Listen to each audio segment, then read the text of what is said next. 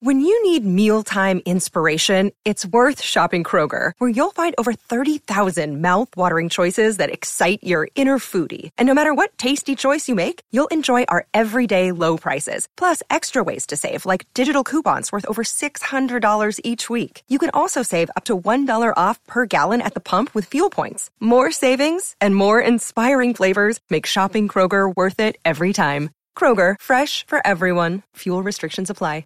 This is Matt Spiegel, and I can't wait to bring you season two of the PBP Voices of Baseball. The very best play by play voices in the game talk about their craft. It's a job so special that even Joe Buck told us he will probably go back to it. I'm 53, basically 54. I, I think it's too early to say nevers at this point in my life. I think at some point I'll get the itch again. Incredible guests sharing great stories from your favorite teams coming this year. Find us on the Audacy app or wherever you find podcasts podcasts.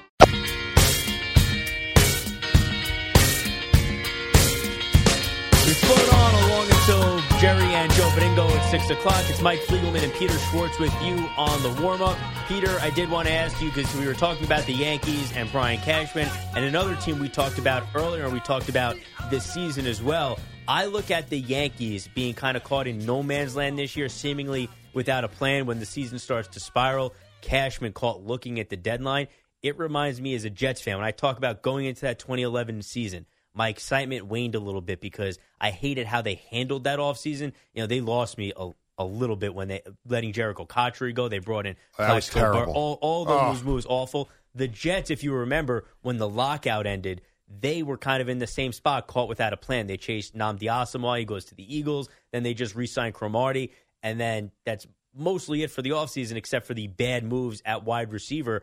I look at those situations similar, and not that Mike Tannenbaum had nearly the kind of success that Brian Cashman did, but you talked about, you know, coaches or GMs who whatever it is, the shelf life and kind of running its course. That was the moment for me as a Jets fan where Tannenbaum lost me. That's where they went from years of progress to, oh no, you just made that fatal mistake. And I look at these last two years for Brian Cashman kind of in the same way of you did such an incredible job for so long. Yes, not every move work out, but to have the amount of wins he did over the first 23 years, even last year when they make the playoffs, they get off to the incredible start.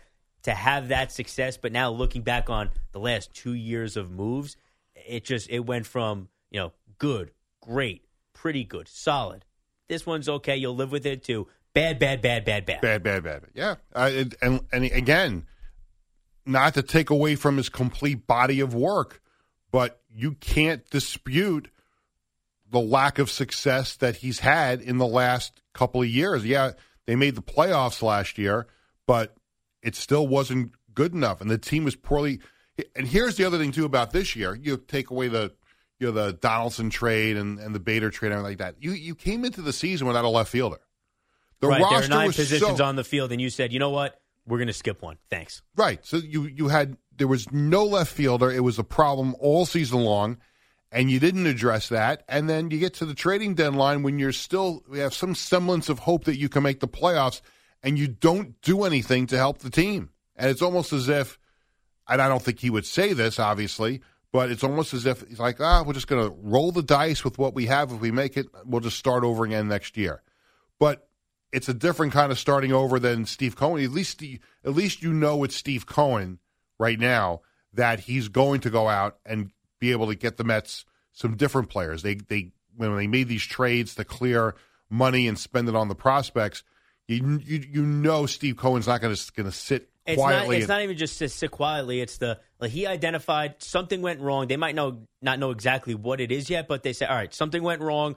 What do we have to do? What do we have to change to make it go right next time? Whereas everything you hear from the Yankees is, oh no, we got this right. Just there were injuries, there was bad luck, and that's why we haven't won. Right, no, but they, the they didn't get it years. right. Aaron, Aaron, they, Aaron, Boone is this great asset. What, what do you? You guys are all wrong. Of, co- of course, we know what we're doing, and fans have gotten to the point where it shifted. And you're right. You can't take away Cashman's body of work, and I even think it's you know foolish for people to say, well, they're never going to win with him. They can't win with him. It's tough to say that about a guy who already has won four World Series. Of course, he can do it again. Mm-hmm. The question is, and this is a big one that he will have to answer because he's going to be here. Is he willing to take that long, hard look in the mirror and say, okay, this is I've done a lot right, but what have I done wrong? What can I change to start impacting this team in a better way? What up, y'all? It's your boy Danny Green, three time NBA champ. You either rooted for me or rooted against me. Join myself and my co host Harrison Sanford on the Inside the Green Room podcast. It's a podcast that brings you never before told tales from the locker room to candid interviews with basketball legends to breakdowns of what's happening in the NBA right now. Whether you're a diehard fan or casual about your hoops, this podcast brings you the game like never before. Follow Inside the Green Room on the Audacy app or wherever you get your podcasts. I have a a very different perspective on the way baseball is now from when I was growing up because I'm obviously a little bit older than you, a lot older than you. And I I'm not an analytics person. I just I don't understand it. To me, you know, the way I grew up and then when I started working in this business, it was always to me, you know, you had a general manager, you had a manager or a coach and you put together a roster with with a gut feel. Like you you know, you somebody's got to pass the eye test. Like to me, it's like an eye test is better, almost. I think not almost as better than just looking at a piece of paper with numbers on it. And I just can't put my hands around the fact that the Yankees have become what Oakland tried to do with Billy Beane and what the Rays have tried to do. And it really hit me a couple years ago, and the Yankees couldn't, in a playoff game, didn't didn't have a starting pitcher like that. Like for the New York Yankees to have an opener for a playoff game. This is the New York Yankees, and again, I'm not trying to sound like a pompous Yankee fan, but like this was like, how do you not have a starting pitcher for a playoff game? I hate the analytics thing, and I just listen. I remember when there was a game that I went to in Baltimore years ago with a friend of mine. Yankees played the Orioles. This is in this was in '96. The Yankees go to Baltimore. Doc Gooden is pitching uh, one of the games of a doubleheader against the Orioles, and he's having a rough fifth or sixth inning. He's got bases loaded and try to keep the Yankees in the game. And I'm saying to my friend, like, you know, Joe's going to pull him here. I mean, he's got nothing. And Joe comes out to talk to him, and Gooden convinces him to leave him in the game. Torre leaves him in the game. He gets out of the jam. And I'm like, that's what I'm talking about. Like, you have to have a feel you have to have uh, the ability to give somebody the eye test to, to, pass an eye test on somebody. Well, it's it's the blend of both because I I there are parts of analytics I like and I respect and listen. The, the great teams do it to a really positive effect. You have to blend the two. You have to have the information, know how to process it, and translate it into the right way into success on the field. And you also need that person on the staff. It helps the most if it's the manager who can have that gut feel, who knows the people, who knows the game. But that's where Aaron Boone. See, Aaron Boone. I can't tell you here what kind of a manager Aaron Boone is because I don't think he's making any of these decisions. And the all everyone comes down. Well, he made this change, that change. He's not a good manager. I don't know if he's a good manager or not because I think he's getting the lineup card written out for him. I think he's being told what to do. I just can't come to the realization of what kind of a manager he is because of the whole analytics thing. I just I I, I don't like it. It's not something I'm ever going to get used to, but it's it's obviously part of the part of sports right now, and every every every sports using. No, and I hear you, and especially the way as you a Yankees fan has watched the Yankees use it over the years.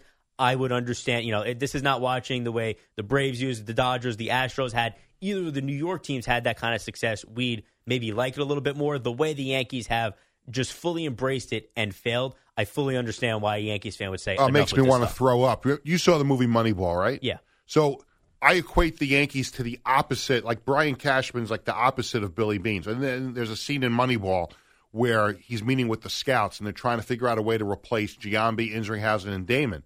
And they're talking about, oh, sign this free, you know, this free, we like this guy. And Billy Beane is like, if we try to be like New York Yankees in here, we're going to get wiped out out there. And I feel like the same thing with the Yankees now.